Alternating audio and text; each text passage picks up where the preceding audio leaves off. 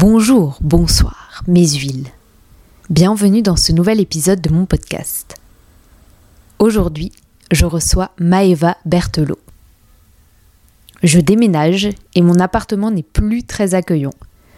Mais le café, la voix posée de Maeva et les pains au choc qu'elle a apportés rendent l'espace plus chaleureux. On parle du fait d'avoir un certain état d'esprit, de la connexion ou non avec son corps, d'amour, de bouffe et de plein d'autres thématiques. Si mon travail vous plaît, vous pouvez me soutenir en vous abonnant à mon Patreon, en mettant des étoiles, en partageant les épisodes et en en parlant autour de vous. Tous les liens sont dans la description. J'espère que l'épisode vous plaira. Bonne écoute. D'être en, euh, en présence avec le vivant. Parce que il y a un moment, enfin surtout quand j'étais euh, en tournée, que j'étais jeune danseuse à plein temps, euh, avec des emplois du temps euh, d'esclaves inhumains. Tu, tu, tout va trop vite, tout va plus vite que la musique, donc et tu voyages et tu et puis en avion. et bah, il se dit parfois que l'âme met trois jours à atterrir. Mais parfois, tu prends des avions tous les 2-3 jours, et puis tu, et tu danses entre, et tu travailles non-stop. Euh, et cette sorte de rythme de hôtel, aéroport, pays, et puis tu es confus, ça a vraiment commencé à créer une sorte de brouillard. Euh, et la photo est un moyen. Je n'avais plus de mémoire. en fait, ils expliquaient, parce que encore une fois, enfin, des endroits comme New York ou euh, Londres. En fait, la différence, c'est que le locataire a droit. Hmm. Donc, euh, c'est le propriétaire qui est un petit peu roi. Hmm. Donc, euh, s'il veut tège, s'il veut. Enfin, voilà, s'il y a quelques problèmes, il peut te, il peut te virer, quoi. Hmm. Alors qu'en France, le locataire, enfin c'est pour ça que c'est connu, hein, le squat et tout ça. Euh, J'ai pas de sucre. Non, pas, de sucre. Mais euh, en fait, parfois, voilà, un propriétaire, si euh, le locataire décide de faire chier, mm. il peut se retrouver dans l'appart pendant des années et il peut, et en fait, ça, ça ouais, c'est des années de de procédures, c'est des années de, de, au final, financement pour pouvoir têcher des locataires parce que la loi protège le locataire ici. Donc en fait, c'est pour ça que le propriétaire est effrayé et du coup, euh, avant de dire oui, ben, c'est la galère. Hmm. Parce que toi, tu as vécu à, à Londres, à New York? Non, pas du tout. Mais tu as vécu à Londres, non? Mm-hmm. On commence. oui, oui, mais c'est c'est chill donc. Euh. c'est juste que j'essaye de parler au moins, pas la bouche pleine. T'inquiète. Euh, vécu à Londres pendant, je sais pas, pendant 14 ans, un truc comme ça. Ah oui, c'est pendant longtemps. Mm. Principalement, en fait, euh, en tout cas, ma vue d'adulte, ouais, j'étais, j'étais en Angleterre, c'est sûr. Donc, très loin de d'un système, d'une manière de penser euh, et d'un mode opératoire français. Donc voilà, je pense qu'aujourd'hui, euh, je suis encore un peu, bien que ça fait 2-3 ans que je sois de retour, je suis quand même encore un peu en, en transition. En fait, ça met du temps de se réhabituer à un autre langage à tous les niveaux.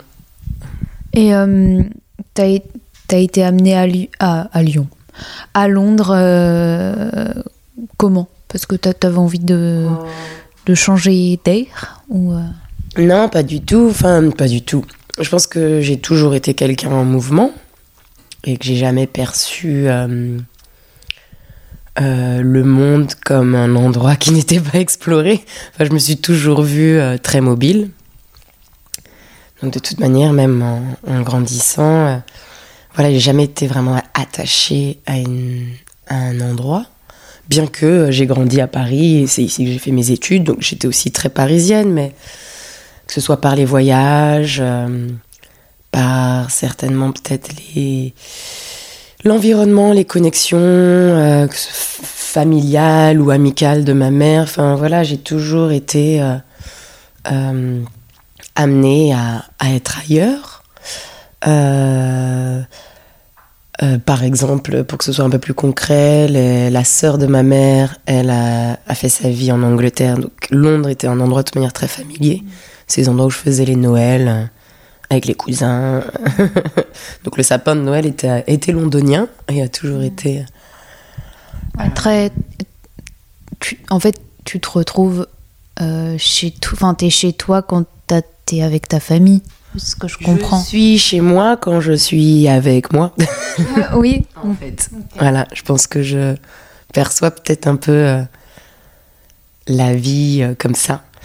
Euh, oui, mais ça t'arrive de de pas être bien avec toi-même, donc comment tu fais pour pour te sentir chez toi, tu vois?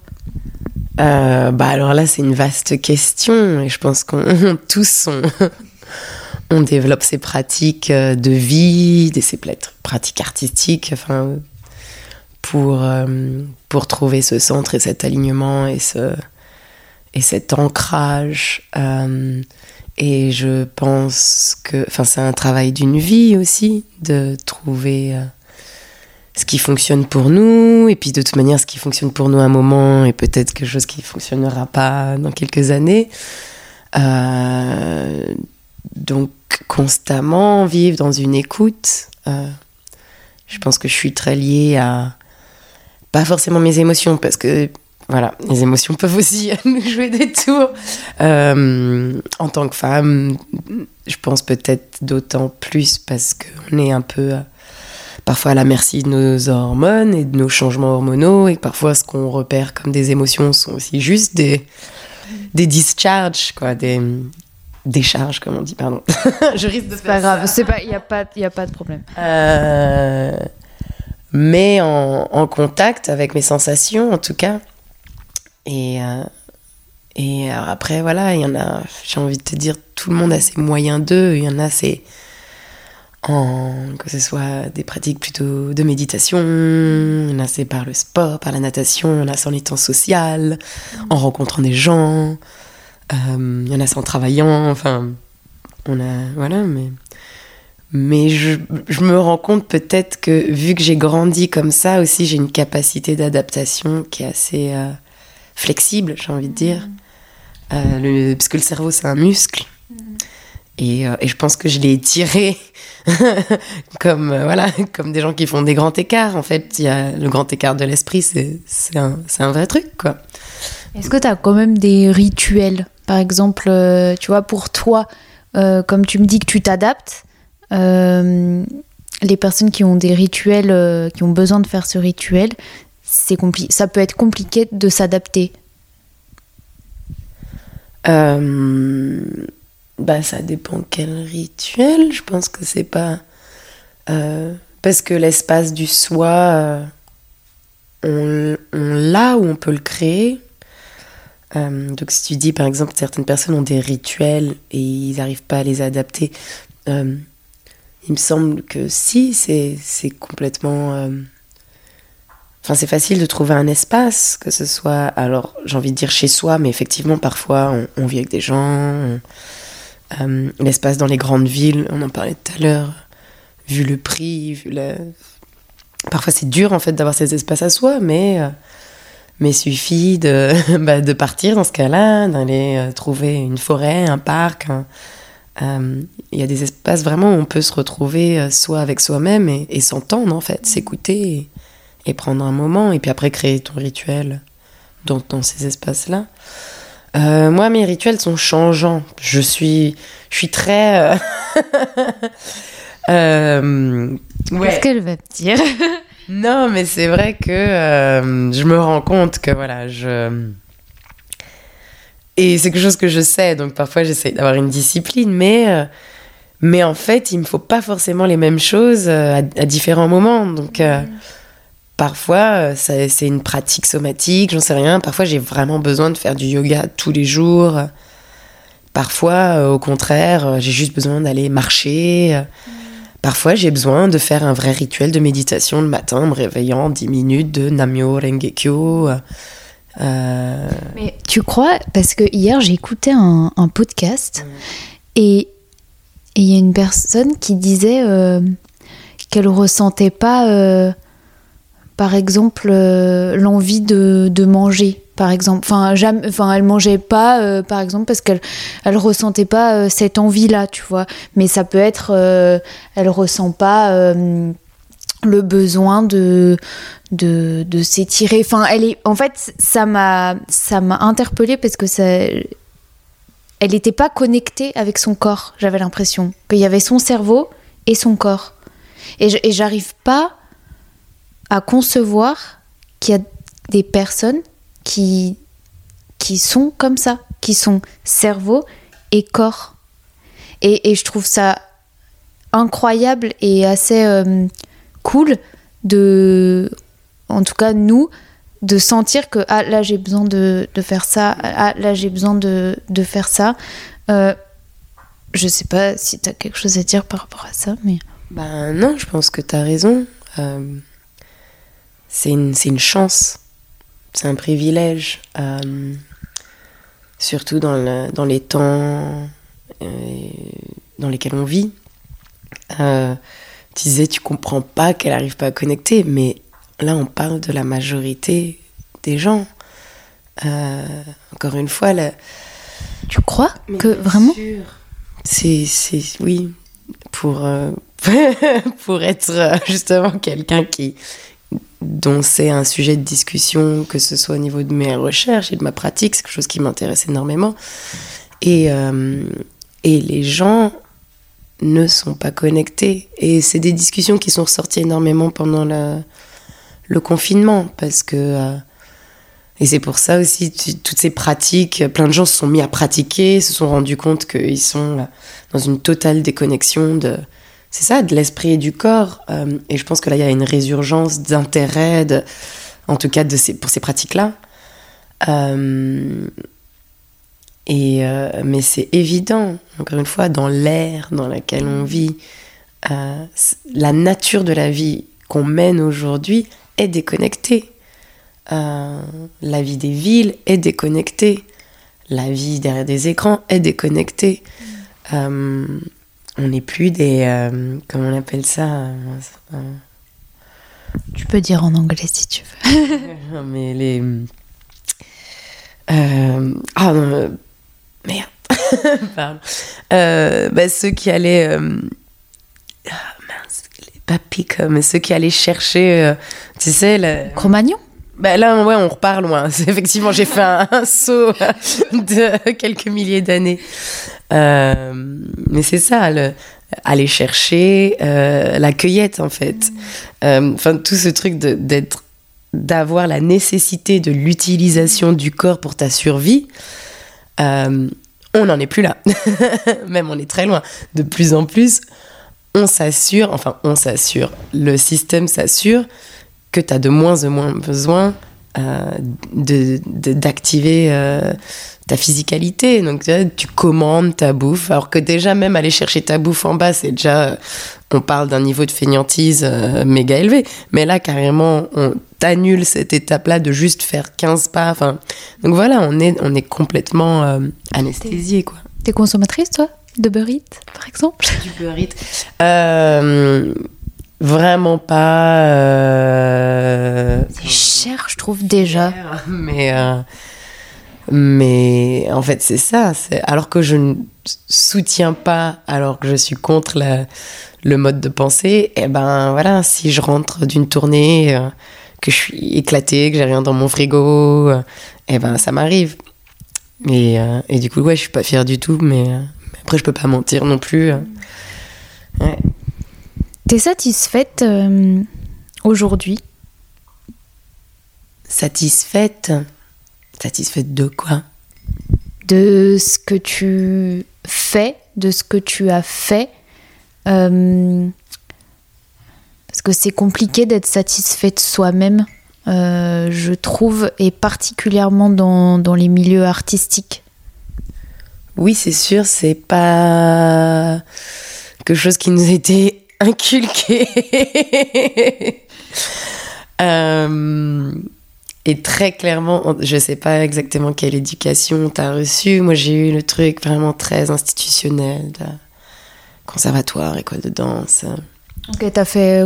Parce que, ouais, t'as fait quoi en termes de parcours euh, T'étais à Paris, du coup, tu m'as dit, t'as grandi ici? J'étais à Paris. J'étais dans des conservatoires. Euh, j'étais à Ivry d'abord, jusqu'à mes 10 ans. Donc, conservatoire de ville. Après, euh, la meilleure amie de ma mère s'appelait Kim Khan. Et avait une école de, euh, bah, de professeurs de danse, en tout cas pour, pour avoir son DE, le AT. et elle m'a un peu, pas alpagué, mais ouais, elle m'a. Ma mère voulait absolument que je fasse l'école à horaire aménagé. Euh, parce qu'elle avait des très mauvais souvenirs de son éducation, de passer des journées 8 heures assis à l'école. Donc elle m'avait demandé de choisir une activité. À l'époque, je faisais plein de trucs. Et j'ai choisi la danse, mais en pensant que ça allait être euh, fun. et en fait, ça a été, euh, ça a été compliqué, ouais. Parce que c'était très, c'était, c'était très difficile, surtout pour des enfants, en fait. Donc quand j'étais chez Kim, ça allait. De 10 à 13 ans, j'étais chez Kim. J'étais qu'avec des adultes qui passaient le AT et le DE. J'étais censée d'ailleurs être la plus jeune de France à passer euh, mon EAT. Mais je me suis blessée à l'examen blanc deux semaines avant. Donc j'ai pas pu le faire. Mais, euh, mais j'ai passé le CNSM cette même année-là. Et euh, du coup, je suis rentrée au CNSM à 13 ans. Ok. Donc j'ai fait le CNSM jusqu'à à peu près quoi, mes 18 ans. Je pense j'étais au junior ballet, un truc comme ça. Mais au final, euh, du coup, ta, ta mère t'a un peu poussé, mais en fait, t'aimais ça. Ma mère, euh, j'ai pas envie de dire qu'elle m'ait poussée parce que vraiment, c'était pas le cas. Et, euh, et c'est vrai qu'on regarde parfois. Ok. non, mais elle regarde parce que dit ah si on avait su quand, enfin c'était vraiment le but de cette décision là de d'avoir une activité à mi-temps. C'est exactement l'opposé de de ce qui a été euh, ce qui s'est actuellement passé quoi. Euh, et, euh, et c'est ça qui était intéressant parce qu'en fait c'est pas du tout ma mère qui m'a poussé mais c'est un système qui m'a qui nous a encore une fois qui qui est difficile qui est complexe qui est légèrement abusif qui est problématique et dysfonctionnel à plein de niveaux et du coup qui est euh, dur à gérer pour, euh, bah, pour des enfants et des adolescents. Et non, ma mère n'avait pas prévu ça en fait, euh, parce qu'elle elle avait jamais ben été, enfin elle avait jamais fait ce parcours-là, donc elle pensait vraiment que ce serait beau, sain. c'était pour ton bien. Non, mais quand je dis pousser, c'est peut-être pas le bon terme. C'est euh, en, tout cas, à euh, pas être assis sur une chaise. Euh, oui, voilà, à, faire autre chose que, que l'école. Ouais, je pense. Enfin, encore. en fait, c'est, ben, en, en, en parlant, c'est drôle parce que là, je suis en train de me rendre compte que son choix a certainement été nourri par le fait que le système d'éducation, elle le trouvait problématique et dysfonctionnel. Donc elle voulait m'éviter ça. Et en fait, je me suis retrouvée, certes, c'était pas l'éducation, euh, l'école euh, telle qu'on la connaît, euh, mais en fait, c'était un autre système d'éducation qui était tout autant complexe et problématique. Donc en fait, voilà, c'était la même chose, quoi, je pense. L'un ou l'autre, peut-être.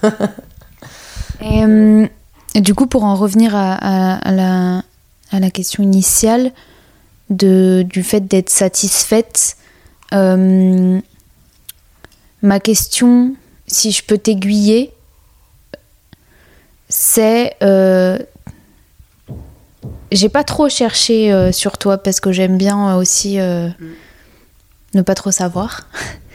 mais je, je crois que tu danses et tu as dansé en compagnie et que aujourd'hui tu tu te concentres un peu plus sur tes projets personnels, euh, même si tu gardes euh, des opportunités euh, à pouvoir faire des tournées.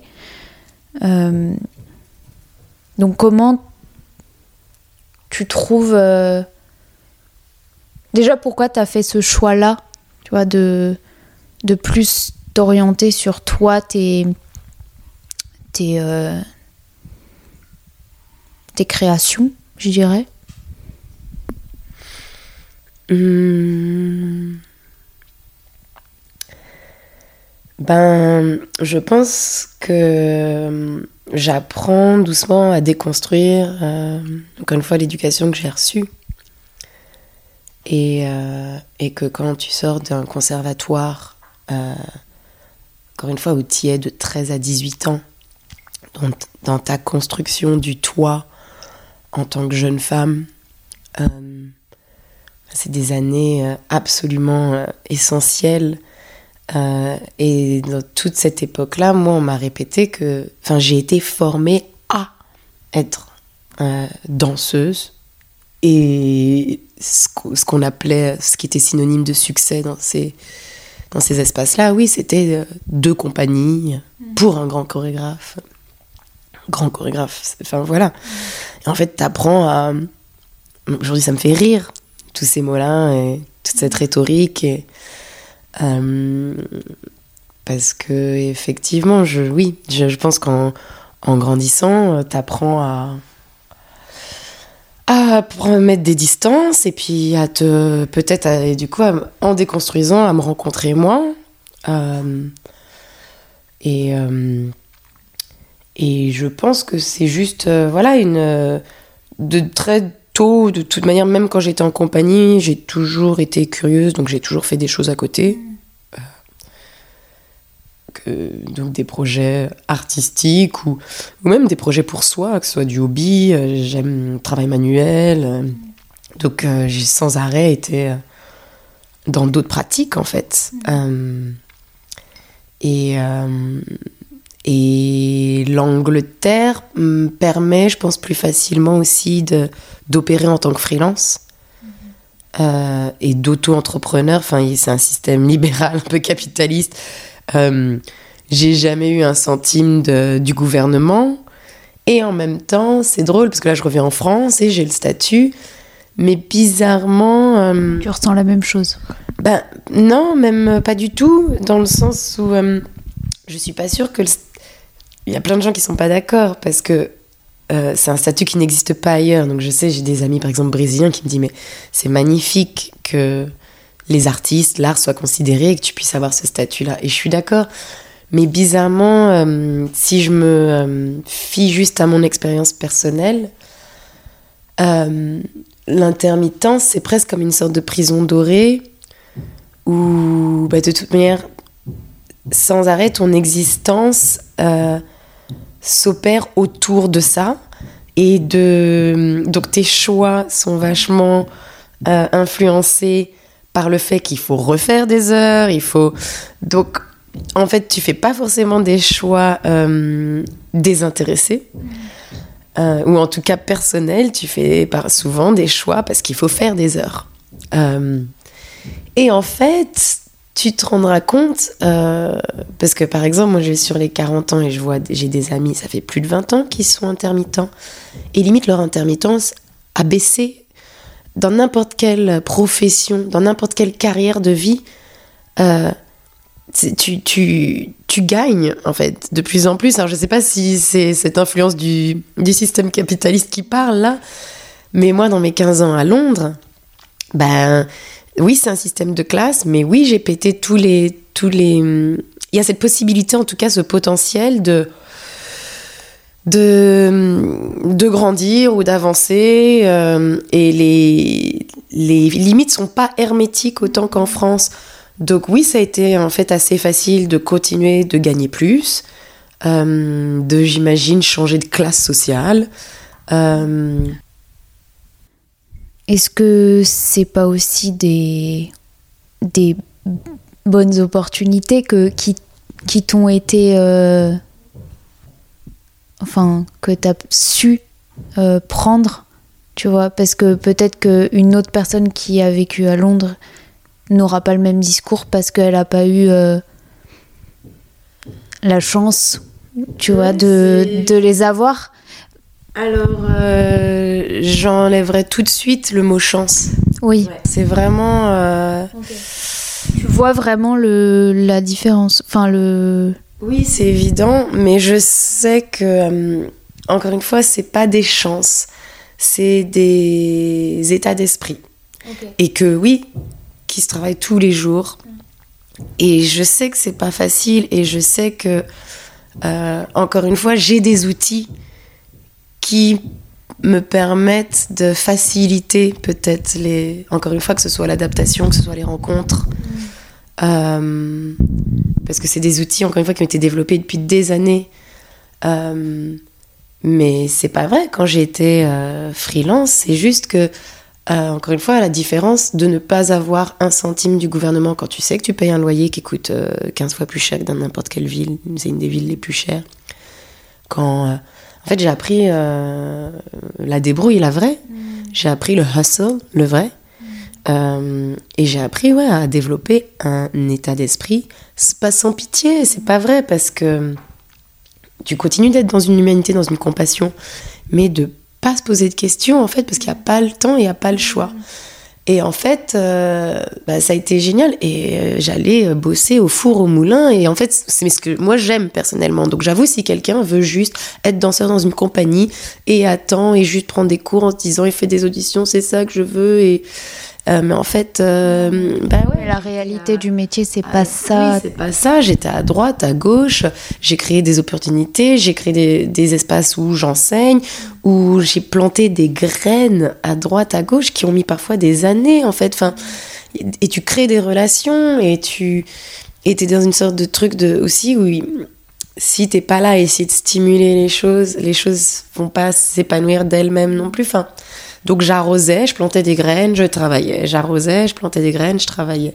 Donc je pense vraiment pas que les choses qui soient arrivées, c'était euh, des coups de, euh, ouais, de fortune et de chance. J'aime bien en fait, je pense, clarifier ça parce que pendant longtemps, effectivement, je laissais passer. Je me disais, ah oui, peut-être je suis chanceuse.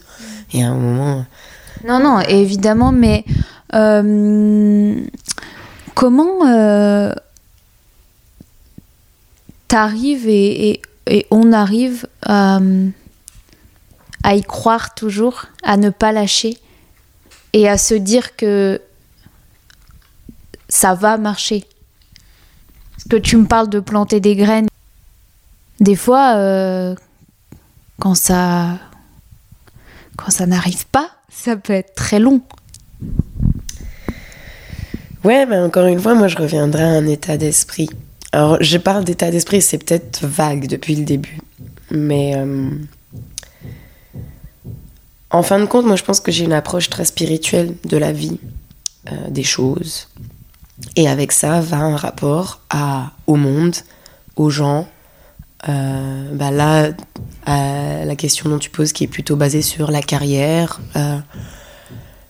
et et du coup, moi, je pense qu'avant tout, j'essaye d'être dans mon existence, euh, d'être connecté au plus profond, au vivant, euh, au soi, aux autres, à mon environnement. Et vraiment, je pense qu'en fait, ça me permet et ça me soutient et ça m'aide à, à, gérer tout, en fait. Mmh. Euh, et ces états de l'être, enfin, je crois profondément euh, en. Voilà, je suis quelqu'un qui suis très connecté aussi à, à ce concept, soit du chi en Chine ou du ki au Japon, enfin, de. de en fait nous être des des comment on dit des canaux non ça se dit pas des euh, channels des vessels des vaisseaux des d'être euh, creux en fait, comme un roseau creux, euh, disponible pour pouvoir être traversé et pour pouvoir recevoir ben, l'énergie euh, du vivant, l'énergie créatrice. encore une fois, on peut l'appeler comme on veut. et à partir de là, en fait, je, ben, je crois que les, les choses, une fois qu'on est traversé en fait et qu'on rejoint le courant, les choses avancent. Euh, et dans toutes ces philosophies-là, Euh, comme on dit, parce que le stress amène des blocages, ça amène et le blocage amène le blocage en fait. Euh, donc je pense qu'en fait c'est ma pratique de vie et ma pratique de travailler mon état de l'être et de l'esprit qui après affecte. Et je dis ça, mais moi aussi j'ai des blocages, mais justement au lieu de me concentrer sur le blocage, sur le fait que ah bah là j'ai pas le boulot que je veux, ah là, oh, telle copine, elle, ça marche pour elle. En fait, à chaque fois, j'essaye de. Je pense que je suis vigilante et que je reconnais ben, ces, ces sentiments, ces émotions de jalousie ou de colère, ou, qui sont des choses assez toxiques et nocives et qui nous éloignent encore une fois de, de, ben, de cet état où les choses circulent. Euh, donc je reconnais ça et après je me concentre sur autre chose en fait. Je pense dès que je sens que ça bloque, c'est là que je m'assure de plonger dans une pratique qui fait que ça circule et bizarrement, euh, bah, plus les choses circulent, plus les choses circulent. Et, euh, et je sais que c'est hyper philosophique et spirituel, mais, mais pour moi c'est comme ça que ça marche et je le sens vraiment encore une fois concrètement les fois où j'ai été mais extrêmement stressée ou que j'ai commencé à encore une fois à laisser certains sentiments m'envahir euh, les choses ne vont nulle part et n'avancent pas. Et c'est que de la frustration. Et je sais que c'est dur parce que la frustration, encore une fois, crée de la frustration, mais, mais d'où il faut avoir une attention constante et encore une fois une vigilance et, et vraiment avoir cette sorte de dialogue avec soi-même pour, pour se faire des petits check-up, quoi, de où t'en es, où t'es, où tu te sens. Enfin. Et là où c'est. On. Là, pour le coup, c'est de la chance qu'on a de, de sentir tout ça justement, de ce qu'on disait tout à l'heure, euh, le fait de, de savoir euh, où on est parce qu'on est connecté avec. Qui, nous, en tant que danseur. Oui, en, en, tant que danseur, pardon. Euh, ou même artiste, je pense, en général. cette sensibilité, à, cette connexion avec son corps en, disant ok là comment je me sens aujourd'hui, je trouve que ça c'est une, une, chance énorme d'avoir accès à ça. Mais c'est sûr. Mais euh, en disant ça, moi je connais beaucoup de danseurs qui sont déconnectés. Ah, mais ça c'est intéressant, tu vois, parce que ça pour le coup, je. Enfin, peut-être que je suis naïve sur ça, tu mm. vois. Bah, tu les vois utiliser leur machine parce que c'est leur outil euh, euh, de tous les jours, enfin, c'est leur outil de travail. Mm. Mais encore une fois, ça dépend de ce qui s'est passé, de ce qu'on a vécu, de peut-être même, enfin, on peut parler là de trauma ou pas, enfin, d'éducation, de construction, et il y a des corps de danseurs euh, bah, qui opèrent justement dans une, dans, dans, une déconnexion totale, quoi. Euh, mais voilà, parce que, enfin, il y a plein de, plein de facteurs et plein de raisons, quoi, mais, mais j'en connais, j'en vois tous les jours. Et moi, j'étais là aussi à un moment. Donc c'est pour ça que je le connais, je le reconnais, quoi. C'est quoi qui te fait rire? Quoi qui me fait rire? Ah, J'adore les... Je suis une bonne vivante. Hein. Donc euh, moi je suis le genre de nana euh, qui rigole aux blagues nulles. Euh, je serais toute seule, je suis très bon public. ouais, même les blagues pipi caca. Non vraiment tout me fait rire. Les choses plus tristes aussi parfois me font rire. Je trouve très drôle les gens qui. Oh non, peut-être c'est trop long.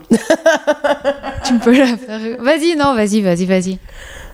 Euh, qui se comportent différemment dépendant de à qui ils s'adressent. Euh, et ça, c'est quelque chose qui m'a beaucoup fait rire parce que moi, de faciès, j'ai une tête de bébé. Voilà, je suis une métisse euh, qui a l'air d'être euh, post-teenager, la petite vingtaine. et très souvent, en fait, dans ma vie, j'ai fait l'expérience d'être dans des espaces où où on me prend pas au sérieux en fait et souvent en fait où je suis j'ai des positions de responsable des positions de direction des positions et en fait, du coup, j'ai très souvent vu euh, certains humains euh, comme ça, être, avoir ce genre de comportement. Parce que moi, je dis bonjour aussi bien à la femme de ménage qu'à mon directeur, qu'à mon boss, et je parle vraiment, je pense à tout le monde de la même manière. Oui, c'est vrai. Je peux le mentionner. Ah.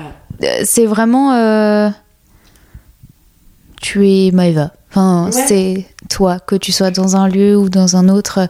Parce que tu vois, euh, juste pour faire une parenthèse, mais ne perds pas ce que tu Ouais. ce que tu- mais mais euh, moi, enfin, c'est compliqué, euh, tu vois, pour mes podcasts aussi d'approcher euh, des personnes que je j'estime ou que je considère, enfin, et- et t'en fais partie. Et et tu sais, je suis un peu bah timide et en même temps, je me dis bah si la personne elle est elle est en accord avec mes valeurs, normalement, ça devrait bien se passer, tu vois. Et du coup, bah, je tiens à le mentionner parce que, oui, effectivement, euh, moi, euh, plus petite, plus jeune, euh, moins d'expérience, etc., bah, tu m'as parlé comme tu parles à n'importe quelle autre personne. Ouais. Voilà. Enfin, mais ouais. Non, mais c'était juste parce que, ouais, je l'ai plutôt mentionné. C'est ouais. la, base. c'est la base de base. Euh, chaque humain, on est tous exactement à la même, au même niveau, quoi. Euh, mais certains boss, pour moi, le supportent pas aussi. Enfin, parfois, ça peut provoquer aussi des, problèmes, parce que dès que je fais face à quelqu'un qui a un ego énorme et qui s'attend à ce que... euh, et pourtant, je suis respectueuse avec tout le monde, mais euh, voilà, certains s'attendent à... je peux être assez franche, assez directe. Je pense que j'ai pas peur aussi de- du pouvoir. Je crois qu'au bout d'un moment, il faut l'être, franchement. Oui, mais je suis complètement d'accord, mais on vit dans un monde où c'est pas forcément la, la règle number one. Et c'est pas forcément. euh, Et toi, quand tu l'es, souvent, en plus, tu te, tu te prends des petites tartes dans la gueule. Donc, en fait, c'est un combat de rester, euh, d'essayer en tout cas de rester honnête et, ouvert. Euh, mais ouais, pour revenir un peu à ce que je disais, ça me fait vachement rire parce que bah, plein de fois dans la vie, je me suis retrouvée dans ce genre de situation où on me parle comme à une merde et en fait je suis ta boss ou des trucs comme ça ou ou pareil à Paris oh Paris oh là là ils sont forts pour ça.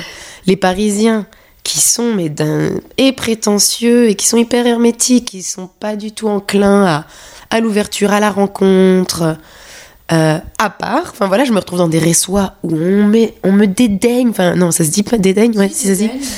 Euh, en tout cas, me regarder avec dédain, genre, euh, qu'est-ce que vous, là, là, là. Puis après, on apprend qui je connais, ou avec qui, euh, qui je suis venue, ou, euh, ou avec qui j'ai bossé, ou quel projet j'ai fait. Enfin bref, et d'un coup, t'as ces tons qui changent. Et ça, c'est un truc dans la vie. Magnifique. Et ben, c'est magnifique. Voilà, c'est ça, c'est vraiment un truc, je pense, que j'ai appris. Avant, ça, me- ça me rendait un peu triste. Et là, maintenant, ça me fait péter de rire. Mais je comprends. Je comprends tout à fait. T'as une addiction? Ouais, j'en ai eu. Ouais, ai eu. Je suis toujours, euh, je pense, comme tout le monde, hein, on en a tous. Mais vraiment, je pense que ça fait partie de, en tout cas, des faiblesses humaines. Euh, Je crois que c'est une faiblesse? ben, je pense que la vie qu'on mène fait qu'on a besoin de, de décompresser quelque part. Euh, et voilà, il y a tout, mais euh, enfin, il y en a parfois, c'est pas des, c'est pas forcément des, des euh, substances, c'est euh, un rapport au sexe, un rapport au travail, un rapport, des choses dans l'excès en fait. Euh, et je pense qu'on on fait tous face à, une relation un peu excessive avec quelque chose, quelqu'un. Moi, quand j'étais plus jeune, je fumais de la weed. Quotidiennement. Mais, encore une fois, quand je vois le niveau de stress, euh, en fait, ça me permettait d'équilibrer mon système nerveux pour pouvoir, euh, je pense, continuer d'affronter. Euh, je pense que aussi mon organisme le, le reçoit bien. Enfin, j'ai rencontré mon père sur le tard, genre quand j'avais 19-20 ans. Et le gars est, est très, très, très, très gros fumeur, quoi. Ah oui, Très gros consommateur. Donc je pense que dans mon, mon ADN, il y a un truc qui fait je- que je peux fonctionner avec euh, cette substance. Mais ouais, à l'époque euh, où j'étais au CNSM, à l'école, j'ai passé mon prix la même année que le, le baccalauréat. Et en fait, c'était, en tout cas, le- les deux institutions dans lesquelles j'étais, que ce soit l'école ou le conservatoire, mettaient une telle pression, tu as l'impression que c'est la, le but ultime de ta vie à ces moments-là. Tu sais, tu, tu comprends pas, tu pas à mettre de distance. Et c'était source d'un stress extrême. Encore une fois, je pense pas que ce soit euh, euh, humain, en fait, euh, quand tu es aussi jeune, de devoir gérer des choses aussi aussi ouais, des, du stress aussi important. Donc voilà, j'avais besoin de fumer un petit ouinge le soir pour me calmer, quoi. Et, et non, j'ai doucement arrêté en Angleterre. Parce qu'en plus, la weed là-bas, c'est de la skunk. Et ce n'est le produit a changé aussi. Moi, je suis née en 85, j'ai commencé à fumer assez tôt, j'avais 13 ans. Euh, et euh, donc, c'était quoi, 13 ans? Euh, C'était 98. T'es pas née encore. et, et en fait, le produit même a changé et est devenu de plus en plus fort en THC. Et là, on parle limite de drogue dure. En fait, la, la skunk de Londres, tu fumes une latte, mais t'es éclaté en 12 000. Enfin, tu deviens. Et puis ça crée de la paranoïa. Enfin, il y a plein en fait de. Euh, de problèmes de santé mentaux qui sont liés euh, à cette substance maintenant, parce qu'encore une fois, c'est une substance qui est vraiment euh, très puissante. du coup, tu ressentais plus vraiment les trucs bien. Bah, ouais, là, c'est ouais, ça. Tu fumes une latte, c'est soit paranoïa, psychose. Donc, en fait, très, très rapidement, t'es là, ouh, non, c'est pas du tout l'idée. Euh, mais je trouve que c'est un débat hyper intéressant. Et là, à Londres, les dernières années, euh, bah, tous les gars un peu du grime, tu sais, le, le rap euh, un peu de, anglais, commençaient à, ouvrir le débat sur les problèmes. Je pense qu'on parle de plus en plus de, bah, de santé mentale de manière générale. mais eux, et ils parlent de santé mentale et par rapport aussi à leur masculinité, mais aussi par rapport à, l'usage de, de drogue aussi puissante comme la, skunk. Euh, et parce qu'il y en a plein en fait qui ont, qui ont perdu la boule euh, à cause de, de ça. c'est sûr que c'est pas ouf, mais. Euh, Aujourd'hui, peut-être c'est les pizzas, mon addiction, je sais. Peut-être. Et je pense qu'il reste un peu de café hein, si tu veux. Pizza tous les dimanches. c'est le, le, petit truc. Comme nous, c'était crêpes tous les dimanches. Chacun ses rituels, quoi. fromage fondu. Ouais, moi, addiction au fromage en ce moment. Ah ouais, bah moi pas que en ce moment, tout le temps. le fromage, c'est la vie. Ouais, ouais, ouais. Mais... Je sais que j'ai eu euh, mon cadeau de Noël d'une de mes copines, c'était euh, du fromage. Ah oui, bah c'est ça, on est dans le même euh, bateau. ça a quelle place pour toi l'amour amoureux? L'amour amoureux? Dans, dans, dans ta vie? Hmm. Ben, je suis plutôt une romantique. Euh, Est-ce que tu as toujours euh, fait de la place pour ça? Parce que ça peut être aussi compliqué, les métiers euh, passion, je dirais, pour trouver du temps aussi pour une personne. Ouais, c'est sûr. Euh, mais ouais, j'ai toujours eu un espace euh, et du temps pour ça. Euh, je suis quelqu'un de la relation. quelqu'un de la relation. Ouais, je suis vraiment. Depuis souvent, enfin depuis souvent, depuis, depuis très jeune, enfin très jeune.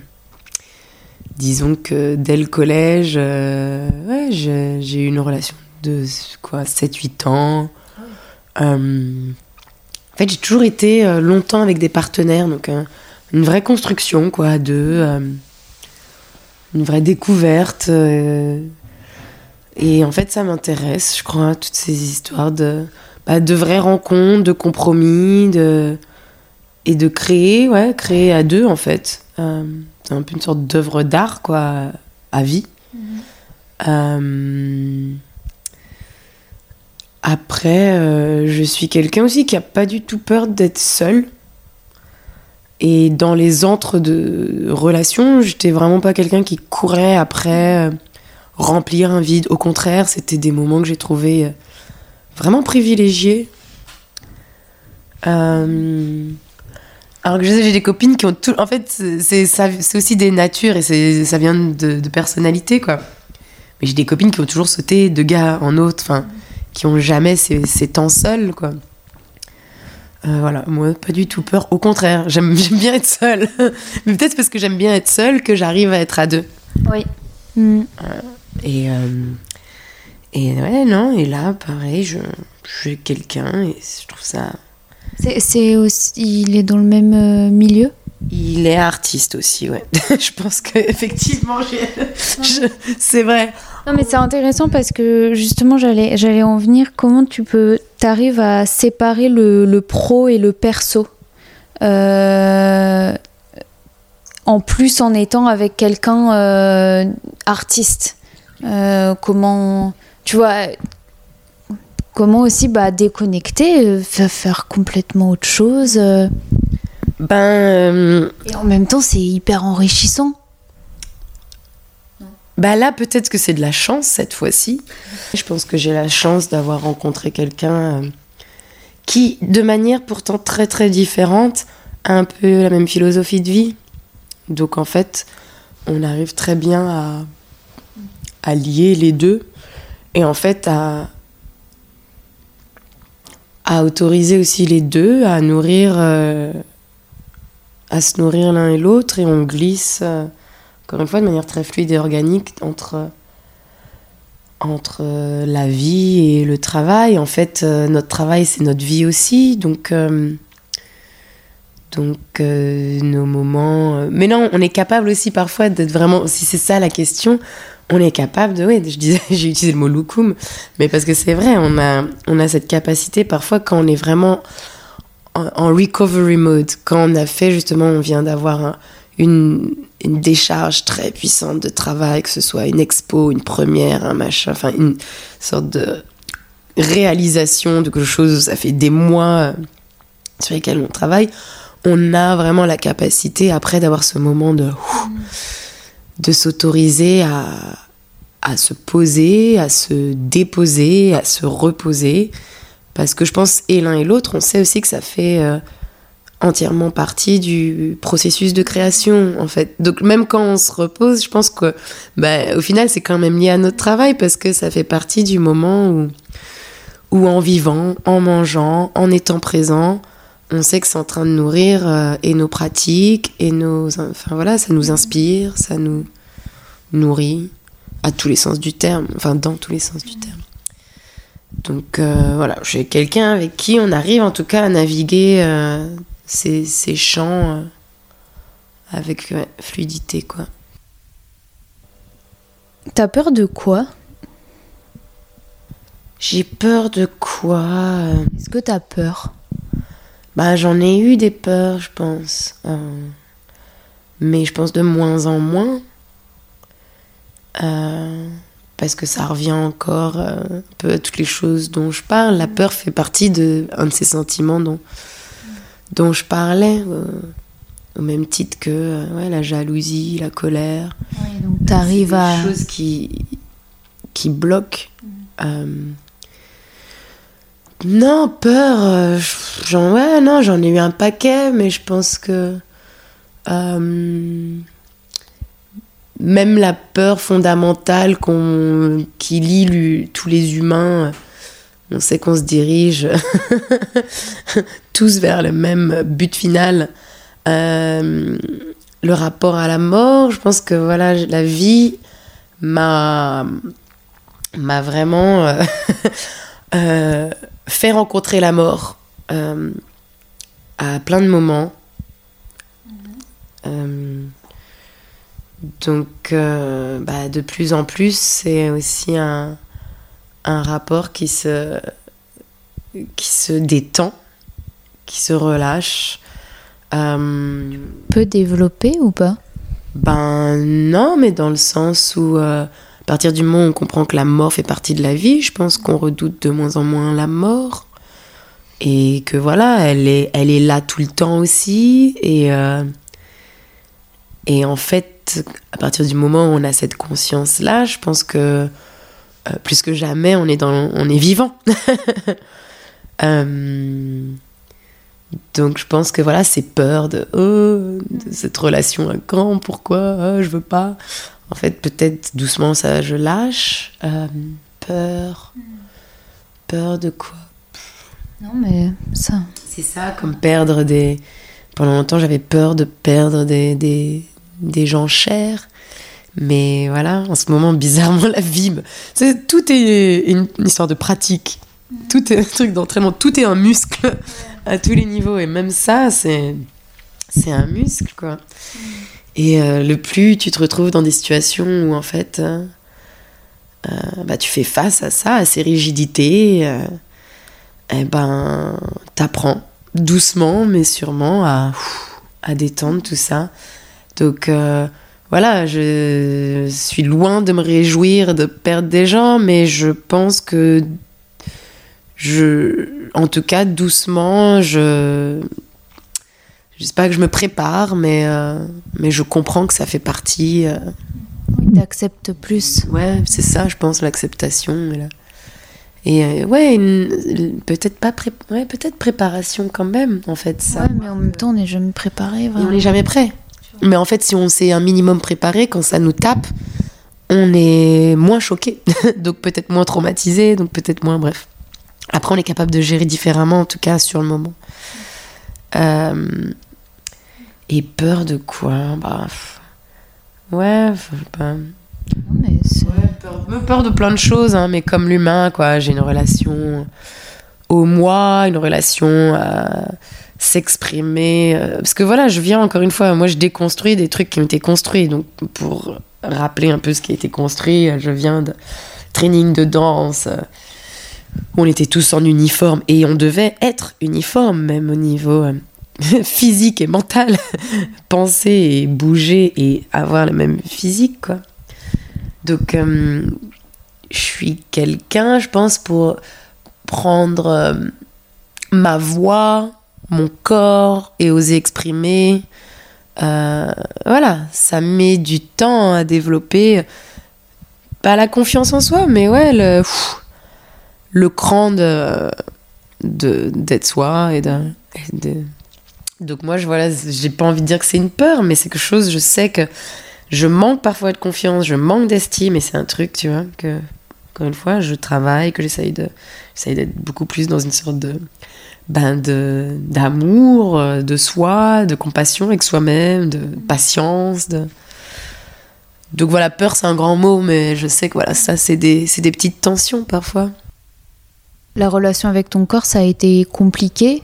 Et ça l'est encore ou pas? Moi, comme beaucoup de danseuses, euh, bien sûr que ça a été très. ben, Enfin, on nous, on nous force à ça, on nous pousse à ça quand tu as 13 ans et que. J'ai même pas envie de rentrer dans le détail. On sait tout ce qui a été dit dans des conservatoires français euh, dans les années 90, 2000 et même peut-être encore aujourd'hui. Euh, euh, c'est très toxique c'est abusif euh, et ça pousse. Moi, avait pas une nana dans ma, dans ma promotion qui qui n'avait pas de la dysmor- dysmorphia, euh, voire anorexie, enfin voilà, tous les problèmes aussi qui vont après avec. Mais euh, et moi, je pense que la dysmorphia elle partira jamais à 100%. Euh, J'accepte le corps de plus en plus, mais le corps que je vois, je suis pas sûre que ce soit le corps que j'ai vraiment. Voilà, le reflet il est encore euh, la, ouais, les endroits où je me concentre, les endroits où je me dis, il y a toujours ces petits, ouais, ce petit regard euh, avec une teinte de jugement, quoi. Ah là là, un gros sujet. euh, T'as dansé pour une grande compagnie, euh, au Fèche. Et qu'est-ce que tu... Mais t'as dansé pour d'autres personnes, mais moi je sais plus euh, ça. Euh, si je dois être honnête, si je dois être honnête, je sais euh, que t'as dansé pour euh, Fèche, mais après les autres chorégraphes, euh, je sais pas vraiment, pour, pour être honnête. Donc avec avec lui ou avec d'autres chorégraphes, qu'est-ce que tu trouves et qu'est-ce qui te quelle différence qu'est- Qu'est-ce que tu aimes Qu'est-ce que tu, tu, tu, tu- tu n'aimes pas Euh, euh, Travailler pour quelqu'un ou euh, faire tes propres projets Qu'est- Qu'est-ce qu'est-ce qui est mieux ou moins bien euh, Tu vois, c'est quoi ta position par rapport à ça? Alors là, il y a plein de questions. Oui, désolée.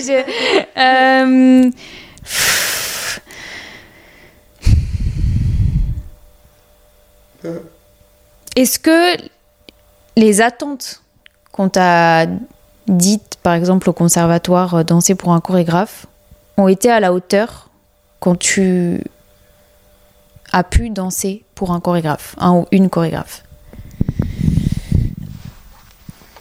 Hmm.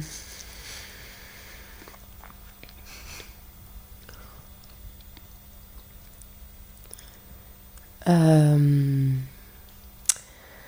danser pour un chorégraphe. Non, j'essaie juste de replacer euh, aux, bons endroits.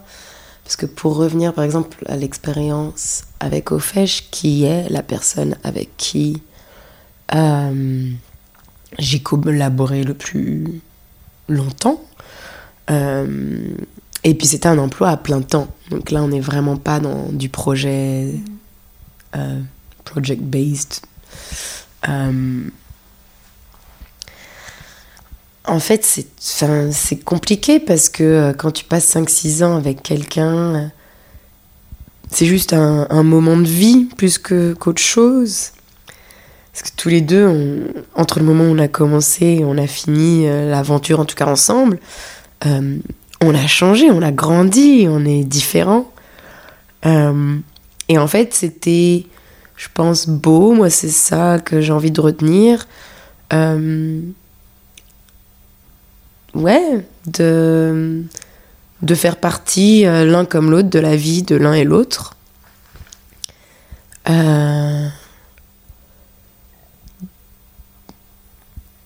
hmm,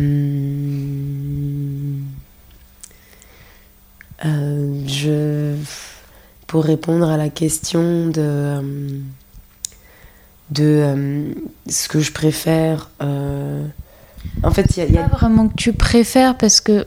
Mais tu vois, ce que. J'arrive pas trop à trouver le mot. Mais. Ça, ça peut être difficile de danser pour quelqu'un. Mais et de faire ses projets, ça peut être euh, plus parlant. Et en même temps, c'est difficile de faire ses projets. Et ça peut être plus facile, entre guillemets, de, de, de travailler pour quelqu'un. Enfin. Moi, j'aime les deux exercices, vraiment. Euh, parce que je pense que le travail d'interprète parfois est minimisé. Mais il y a des espaces et il y a des chorégraphes qui euh, font un peu suffoquer la place de l'interprète. Euh, et ça, c'est des endroits que je fuis. de toute manière, voilà, je, je participe pas à ça. en tout cas, si je me retrouve sur un projet, je m'assure de pas y retourner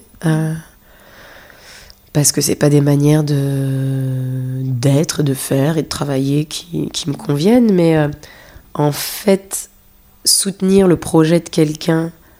Euh, souvent aussi, moi, quand je suis interprète, je suis un peu collaboratrice aussi. Euh, c'est des gens qui ont compris ça et qui donnent cette place-là aux danseurs parce que c'est des gens souvent bah, dans des recherches. on travaille ensemble, donc c'est leur concept, c'est leurs idées, c'est eux qui insufflent le, euh, la direction, mais en fait, la création de, dans le concret de la matière, elle est, elle est faite ensemble, voire souvent euh, vient de nos propositions. Euh, donc déjà, je pense que voilà la place que je me sens pas juste danseuse. et il y a plein de gens parfois qui disent je travaille pour bidule. Moi jamais je dis ça. Moi je travaille avec. C'est beau. Bah ouais, mais c'est. plus juste. Bah, c'est plus juste. Euh, et encore une fois, parfois, juste dans ces mots, on installe une dynamique euh, qui, en tout cas, qui n'est pas celle qui m'intéresse. euh, mais voilà, en fait, moi, le travail d'être aussi, bah, je sais pas si on appelle interprète ou collaborateur ou danseur, je l'adore parce que parce que aussi c'est ça qui fait toute la différence dans le travail euh, dans une pièce je trouve. C'est ce que la personne au plateau sur scène euh, insuffle. Parce que tu peux voir la même pièce, par exemple, enfin, ça c'est un, un exemple très concret, très simple, très bateau, mais tu peux voir la même pièce dansée par différents danseurs et ça, elle- ça peut être une pièce totalement différente. Parce que, encore une fois, la, la, la proposition, la manière de, En fait, ce que tu incarnes, ce que tu dis, euh, le, geste est juste un support, en fait. Mais euh, ce que toi, tu sens, tu donnes, encore une fois, tu t'incarnes, tu, tu te laisses traverser par. Donc la capacité de, certains danseurs à avoir ce, voilà, ce rapport-là au mouvement et au geste fait qu'une pièce parfois peut prendre une autre dimension. Et, euh, et donc moi, ça m'intéresse parfois de, voilà, de travailler à partir peut-être d'une forme et d'un geste et d'une idée qui n'est pas la mienne, mais comment euh, je le fais mien aussi d'une certaine manière et, et comment je, euh, j'insuffle, je ah, quelque chose de puissant en fait dans tout ça. C'est quoi pour toi un bon spectacle, même si t'as pas aimé?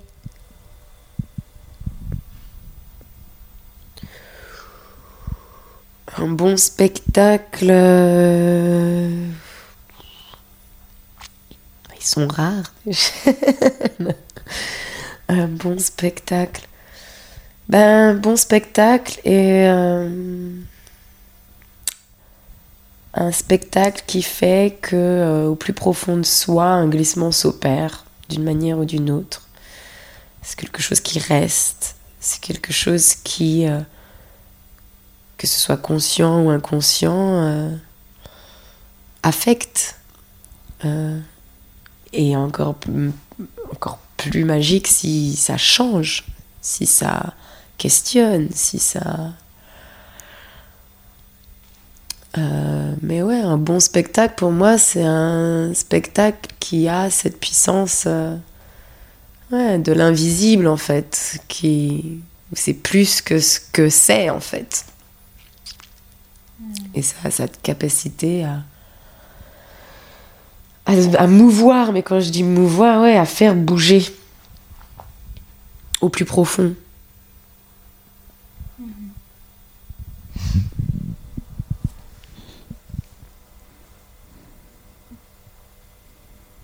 La photo, c'est j'ai j'ai quand même vu que tu faisais des super photos.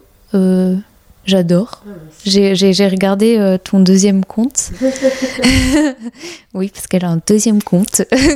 Euh, c'est quelque chose euh, qui est né. Enfin, c'est euh, voilà pour pour aussi pour créer quelque chose et pour le montrer. euh, J'ai l'impression que ça a pu avoir de la place euh, pour toi. Euh, bah, vraiment pas pour montrer. Non, mais, Non, mais non, je veux dire. Oui, mais tu prends le temps de, de, de faire une page de, pour ça et tu le postes. Eh ben, Voilà, je, te raconte parce que justement, et c'est intéressant d'en parler parce que j'en parle jamais. Euh, Et en fait, en t'entendant et en entendant les, les mots que tu nommes, en fait, ça, ça résonne fort en moi. Je me dis, ah mais non, c'est drôle, c'est vraiment pas pour montrer à la base. Euh, ce compte, c'est vraiment, euh, comme tout le monde a eu des projets Covid, c'est une coloc en fait qui m'a toujours tannée parce qu'elle connaissait mes photos et, euh, et elle me. oui, elle m'a motivée à les rassembler, à, commencer à en partager en fait. Et t'imagines, c'est un faible pourcentage de, de mes archives en fait qui sont en ligne. Mais quelque chose qui est toujours intéressant quand même dans le dans l'acte de oui de partager, de de curater. Donc euh, en fait c'est là aussi que tu commences à pas faire sens, mais c'est ou de donner du sens ou essayer de enfin tu rencontres et tu comprends que peut-être il se passe des choses à travers cet amas de matériel. Euh, et, euh, et non, c'est une pratique qui est née vraiment euh, simplement de d'être en, euh, en présence avec le vivant. Parce que il y a un moment, enfin surtout quand j'étais euh, en tournée, que j'étais jeune danseuse à plein temps, avec des emplois du temps d'esclaves inhumains. Enfin, tu, tu, tout va trop vite, tout va plus vite que la musique. Donc, et tu voyages et tu, et puis en avion. et bah, il se dit parfois que l'âme met trois jours à atterrir. Mais parfois, tu prends des avions tous les 2-3 jours, ou... et puis tu, et tu danses entre, et tu travailles non-stop. Euh, et cette sorte de rythme de hôtel, aéroport, pays, et puis t'es confus, ça a vraiment commencé à créer une sorte de brouillard. Euh, et la photo est un moyen. Je n'avais plus de mémoire tellement ça allait vite parce que je n'avais plus la capacité d'emmagasiner et, et avait tel tel montant de enfin, c'était trop quoi trop d'informations trop vite euh, et la photo a vraiment été un moyen de d'archiver de mémoriser euh, d'essayer de me rappeler de moments et puis en fait surtout d'être dans les moments et de voir la beauté euh, dans chaque, euh, dans chaque lieu. Ouais, puis ça, ça fait une pause, ça fige, ça peut-être. Enfin, moi je le vois comme ça aussi. Ouais, mais je pense au départ c'était vraiment pour, pour marquer et pour essayer aussi de d'y revenir à un moment et me dire ah ça ça s'est passé, pas oublier en fait. Euh, donc ça a vraiment commencé comme ça, en fait, quand j'étais euh, peut-être euh, début de la vingtaine. Et c'était drôle parce qu'à l'époque, moi, tous mes amis étaient photographes. Ils se foutaient de ma gueule. Mais au plus haut point, parce que eux, voilà, ils ont des vraies pratiques artistiques, euh, questionnent le médium de la photographie plus profond. Et moi, j'étais là juste à faire des photos, en fait, voilà. Donc c'était hyper drôle aussi au début parce que je m'ancrais un peu euh, dans cette posture-là de là moi je m'en fous, je prends une photo de maintenant, de nous, d'ici, de... Mm. parce que encore une fois c'est dans une autre optique. Euh, mais c'est drôle que tu m'en parles parce qu'effectivement j'ai eu ce projet Covid parce que comme tout le monde on a eu du temps offert en rab. Et je, surtout j'avais une coloc à l'époque qui, qui, était sur mon cas quoi. Qui... Donc, euh, donc en même temps, tu l'as fait. Donc, tu vois, parce que tu aurais pu lui dire, bah non. Oui, non, c'était très bien. C'était très bien de mettre de l'ordre à tout ça. En tout cas, euh, ouais, elles sont trop belles. J'aime trop. Merci beaucoup. Mais c'est bien que tu m'en parles parce que euh, bah là, par exemple, je suis partie en Chine il y a deux semaines et j'ai pas pris mon appareil. Enfin, c'est aussi un médium que je commence à, Enfin voilà, les choses bougent, les choses changent, mais, euh, mais c'est quelque chose, effectivement, tu me rappelles que faut que je garde mon appareil dans mon sac. ah bah oui. C'est quoi comme appareil? Bah, Il y en a plein. Ah, d'accord, ok. J'ai une petite addiction aussi. Tu sais, quand okay. on parle d'addiction, les addictions changent. J'ai eu un moment où. Une bonne addiction aussi, petite ça. Folie, ouais, petite folie d'acheter euh, plein d'appareils, ouais. J'aimerais quand même aborder l'enseignement parce que tu, tu, as pu et t'enseignes quand même euh, pas mal. Enfin, moi, je t'ai eu en workshop. Et euh, qu'est-ce que qu'est-ce que ça t'apporte euh, ça? Et hum, qu'est-ce que tu veux transmettre en enseignant euh, bah, L'enseignement, c'est surtout un échange, déjà. Donc euh, ces espaces où j'enseigne, j'apprends autant que j'enseigne. J'apprends euh, sur moi-même, sur les autres, sur notre pratique commune. donc des espaces vraiment riches.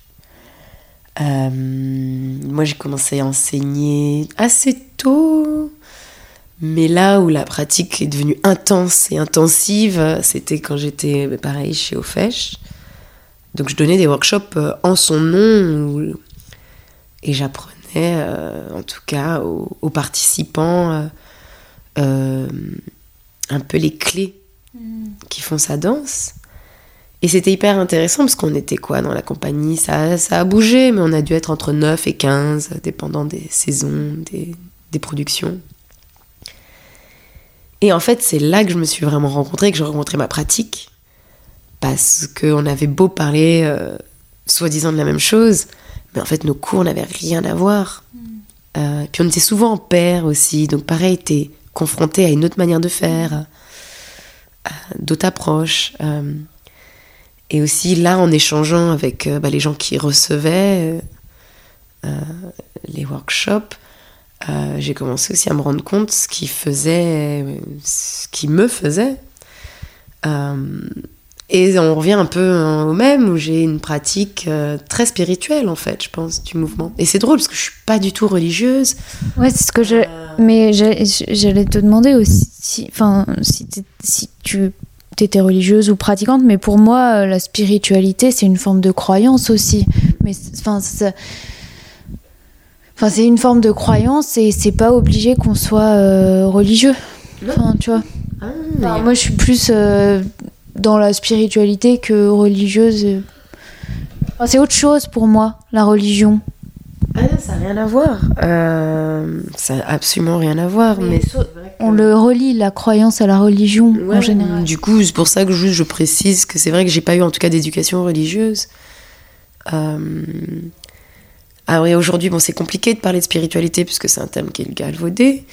Euh, et euh, il y a tout un, un et puis il y a une utilisation. Euh, enfin, bref, c'est un autre débat aussi.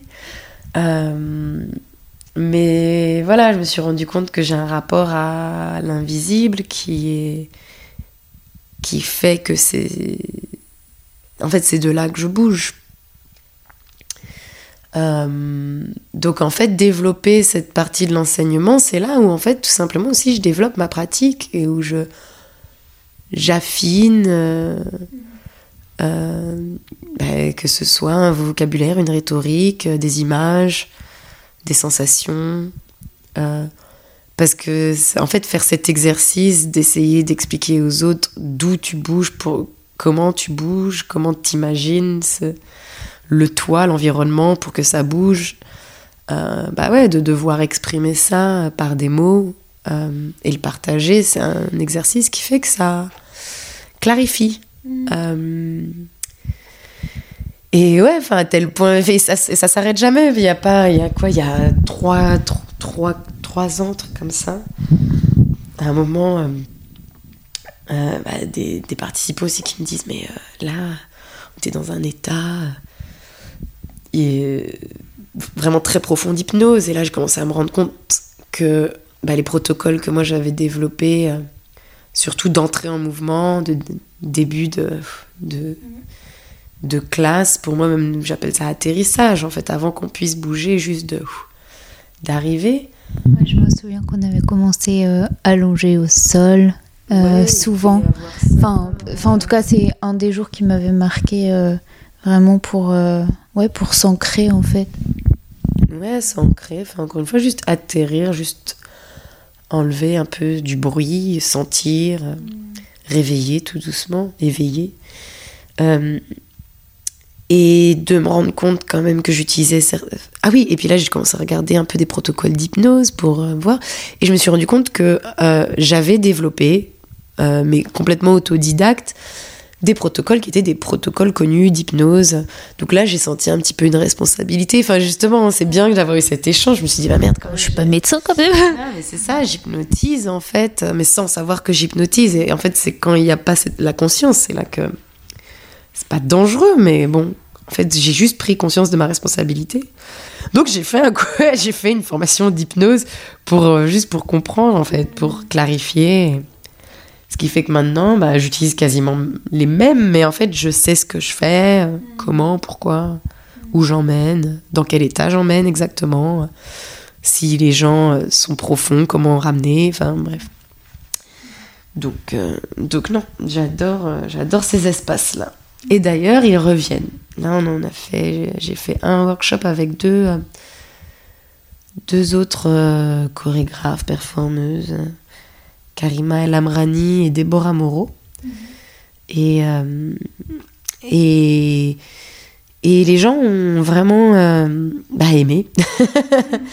et en ont demandé. Donc je pense qu'on on va en reproposer dans les mois qui viennent. Je mettrai de toute façon ton, ton site, je crois que c'est un site internet, euh, et, euh, et ton lien pour les infos, etc.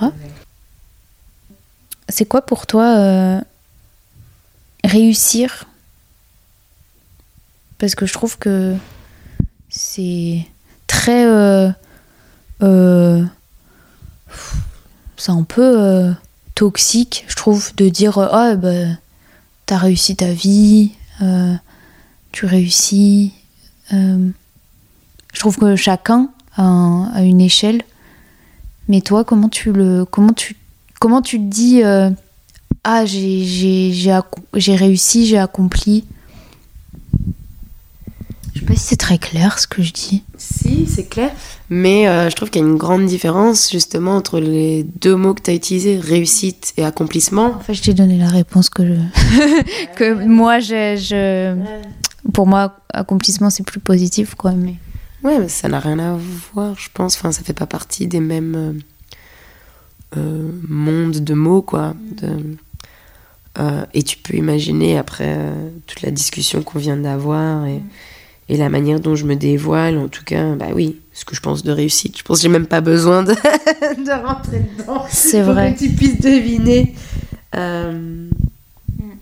Ouais, ouais, mais en fait, Ma dernière, ah, derrière cette question, c'est un peu. En ce moment, je me, enfin, je me questionne beaucoup sur toutes les injonctions qu'on met justement à. Euh, je sais pas comment expliquer, mais par exemple à, prôner le, euh, le prendre soin de soi, euh, faire du bien à soi. Tu vois, il y a aussi. Enfin, j'ai l'impression qu'il y a un revers. Enfin.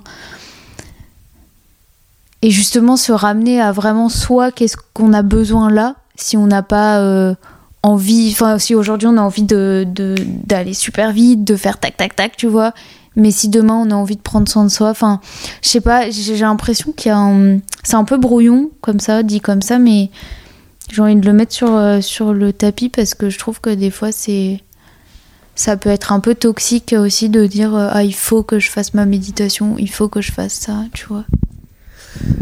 Ben non, mais en fait, ce rituel euh, qu'on a besoin, il peut se placer partout. C'est ça. Enfin, c'est pour ça qu'il faut vraiment être capable, par contre, d'essayer de développer une, un minimum d'écoute. Mm. et non, parfois une méditation, mais fuck la méditation, quoi. C'est le dernier truc à faire. Euh, et en fait, c'est regarder une pizza et mater un truc sur Netflix. Regarder une pizza. Non, euh, j'ai dit ça, mater une pizza, c'est ça. Euh, bouffer une pizza et mater une connerie, quoi. Et des fois, c'est le truc sain à faire à ce moment-là. Enfin, ce que ce qui est en accord, quoi, avec toi. Dont t'as besoin. mais et prendre soin, ouais, prendre soin, en fait, ça s'opère dans des je pense, dans des équilibres. Euh, et ça revient un peu à ce dont tu parlais par rapport aux addictions tout à l'heure. C'est des excès. Et en fait, c'est sans arrêt trouver des, bah, un rapport équilibré avec toutes sortes, enfin, voilà, toutes sortes de comportements. Et on a besoin parfois de sortir, euh, peut-être boire des coups. Euh, on a besoin euh, d'autres semaines de boire que de l'eau et de manger des légumes. On a besoin, enfin, et en fait, c'est tant que rien n'est fait de manière euh, maladive et excessive, je pense que tout va bien, quoi. Mais il faut savoir s'écouter un minimum, ça c'est sûr. Et ça, c'est pas évident avec le bruit. Le parisien. bah ouais, mais même pas parisien, mais en tout cas de. Déjà médiatique. Ouais, de l'air dans lequel on vit. Il y a énormément de d'informations parasites. Euh, C'est quoi pour toi être artiste? Ben, c'est être en en contact, je pense, je vais commencer à me répéter, je pense, mais être en contact avec, euh, avec l'énergie du vivant, qui pour moi est l'énergie créatrice et qui voilà et je pense que c'est de là qu'émerge c'est de là euh, vient l'art. Et c'est drôle parce que je connais des artistes que je je trouve pas artistes. Et ma mère qui a jamais été artiste euh, euh, pour moi c'était voilà une des artistes les plus réels que j'ai jamais rencontrées parce que sans arrêt dans le dans le vivant et du coup dans le dans, dans se laisser se faire traverser par toutes sortes de choses donc du coup créer créer dans, dans chaque euh, moment environnement euh, être curieux euh. C'est pas forcément une profession. hein. Enfin, t'es pas obligé d'en faire une profession. C'est pour ça que je trouve ça intéressant de. c'est un état d'esprit Est-ce que tu aurais une ou plusieurs euh, recommandations culturelles que tu aimerais partager ici? Euh, Une, deux ou trois Trois maximum. culturel? Bah, ça peut être un, bouquins, des un livre, un films. film, un spectacle, euh, une peinture. euh, vraiment euh, ce, que, ce que tu souhaites. Ouais, je sais qu'il y en a beaucoup. C'est pour ça que je dis trois maximum. Bah là je vais dire ce que je je regardais Atlanta Euh, voilà je trouve ça d'une finesse Euh, voilà. Très euh, série. Pas tant que ça. Non, je suis. euh, non, pas tant que ça. Ça m'arrive, après, voilà, suffit qu'il y en ait une qui me, qui me prenne et je suis capable de la faire en deux jours. Mais, euh, mais j'ai une très bonne amie à moi, ça fait des années qu'elle me conseillait Atlanta, puis j'ai mis du temps à le trouver. Je crois que là, j'ai réussi à avoir un compte euh, Disney ou je sais pas quoi. Donc, bref, là, je me, je l'ai fait enfin. Et je trouve euh, que. euh, comment il s'appelle? Glover, là, Daniel Glover, enfin. c'est quoi son nom de rappeur Mince. Ah mince. Je sais pas, enfin, j'ai des trous. Je, je, je retrouverai, je mettrai dans les notes. Bah, c'est lui et son frère qui écrivent cette série. Et c'est. C'est drôle, c'est percutant, c'est profond. La- Et ce qu'ils disent, en fait, sur l'état de l'Amérique, sur le. Sur le racisme, sur, le, sur la- les gens, sur le. Sur tout, en fait. euh, sur tout le climat. Mais c'est fait, mais d'une manière. Wow. Euh, vraiment, c'est, je trouve qu'il n'y a rien de plus juste. Euh, mais c'est drôle que je dise ça parce que voilà, c'est pas forcément non plus mes, mes rêves, quoi. Mais Bah non, mais enfin, c'est pas. On s'en fout, enfin, c'est. je sais pas, il y a tellement de choses. Mais ça me va. Ça- Ouais, ça me va très bien. si- Euh, pour terminer, qui est-ce que t'aimerais entendre euh, au micro des, des huiles d'olive si tu pouvais entendre quelqu'un? Hmm. Français ou? N'importe. Euh, bah, accessible, c'est cool, mais, euh, mais pas forcément français. euh, je, je, je, je ferai l'effort de, de parler en anglais. Si c'est anglais, d'ailleurs. Bah, Karima El Amrani. Hmm. Ouais, elle est super. c'est une humaine qui a plein de choses euh, à partager. euh, et je pense du coup elle est très inspirante. Donc, euh, Merci beaucoup, Maëva. bah, merci à toi. C'était drôle. Alors, avez-vous aimé nous écouter? Si c'est le cas, vous pouvez vous abonner sur toutes les plateformes de podcast, mais aussi sur mon compte Instagram Les Huiles d'Olive pour être au courant de toutes les actualités. Vous pouvez liker, commenter, mettre des étoiles et même apporter une touche financière via Acast Supporter. Toutes les références sont dans les notes. On se retrouve dimanche prochain pour un nouvel épisode. Bisous